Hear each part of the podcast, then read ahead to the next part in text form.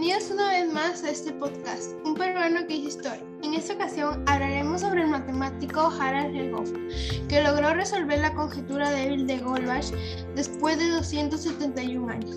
Para ello damos pase a tres invitadas, Kiara y Luisa, las cuales nos hablarán algo sobre este matemático. Les contaré acerca de Harald. Él es un matemático peruano. Su principal área de investigación es la relacionada con la teoría de números. Es hijo de Michael Helmholtz, docente de la Universidad Nacional Mayor de San Marcos y de la Universidad Estatal de Nueva York. Damos pase aquí.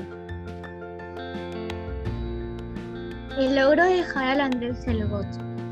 Christian Holbach formuló la conjetura débil de Holbach en una carta dirigida a Leonard Euler con la fecha del 7 de junio de 1742. Se trata de un pintoresco y difícil problemático aritmético, basada en la afirmación de que todo número impar mayor a 5 puede ser obtenido como suma de dos o más números primos. Adelante, Luisa.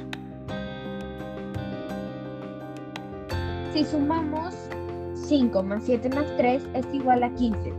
O si, si sumamos 11 más 11 más 11 es igual a 33. Nos damos cuenta que los son números impares y los sumandos son números primos, tal cual dice la conjetura débil de Goldbach. Después de 271 años en los cuales no se pudo resolver la conjetura débil de Goldbach por motivos de herramientas, pues no se sabía hasta qué número se podía llegar, ya que son infinitos.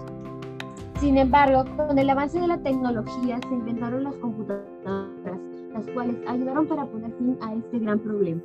Finalmente, el matemático Harald Andrés Helmholtz, con la ayuda de técnicas teóricas y computacionales, logró resolver la conjetura débil de Horvath.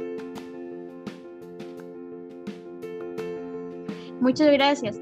Esperemos que esta información te haya ayudado a saber más sobre Harald Helmholtz.